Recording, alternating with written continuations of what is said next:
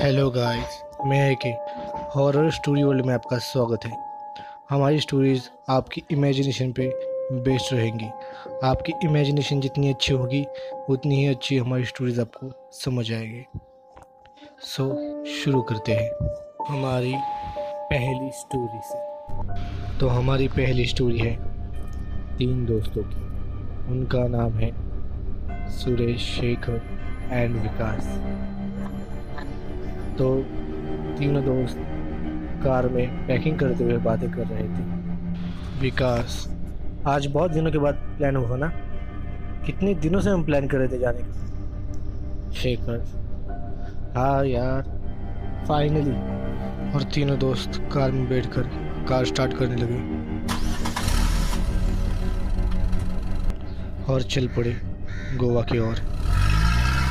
रास्ते में जाते जाते शेखर और विकास बहुत सारी बातें कर रहे थे।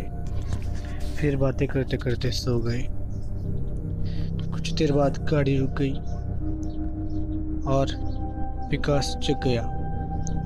जब विकास गाड़ी से उतरकर बाहर देखा तो सुरेश सिगरेट पी रहा था और उसने कहा कि अब शाम हो रही है, कुछ देर में रात हो जाएगी। हमें यही कहीं रुकना होगा। विकास ने शेखर को आवाज़ लगाई। और कहने लगा कि शाम हो रही है, हम तुम्हारे गाँव में हैं। क्या हम कहीं रुक सकते हैं? शेखर आधी नींद में था और बड़बड़ाया। कौन सा गाँव है? विकास जी हाँ यह हमारे रिलेटिव्स है। हम उनके घर रुक सकते हैं। शेखर गाड़ी से उतरा, मुँह धोया।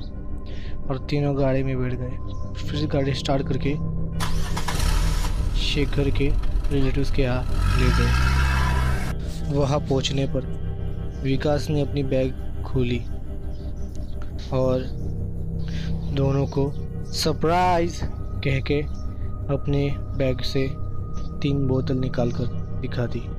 शेखर ने कहा, हम यहाँ नहीं पी सकते। तभी सुरेश कहने लगा, चलो बाहर जाके पीते हैं। तीनों बाहर चले गए। कुछ दूर जाते ही उन्हें एक परफेक्ट जगह मिली पीने के लिए। तीनों वहीं बैठ गए। तीनों ने अपनी अपनी बोतलें खोली। तीनों धीरे धीरे पीने लगे। फिर तीनों भी बातें करने लगे। बातें और भी ज़्यादा रंगीन होने लगी। माहौल खुशनुमा सा हो गया। बातें बहुत सारी होने लगी कि तभी अचानक से विकास ने अपनी दाहिनी ओर देखा। ये देखकर शेखर थोड़ा डर गया और विकास को पूछने लगा, क्या हुआ? सुरेश ने भी पूछा, क्या हुआ? विकास ने कोई जवाब नहीं दिया। उसको डरा देख शेखर और भी डरने लगा। उसने ज़ोर से पूछा, क्या हुआ? विकास जग गया और ज़ोर ज़ोर से कहने लगा, भागो। दोनों भागने लगे और भागकर सीधा गेस्ट हाउस की तरफ़ आकर रुक गए।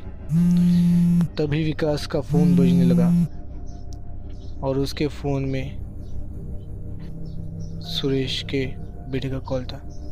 तभी उन्हें याद आया कि भागते हुए सिर्फ़ दो जन आए हैं। एक आया ही नहीं अभी तक।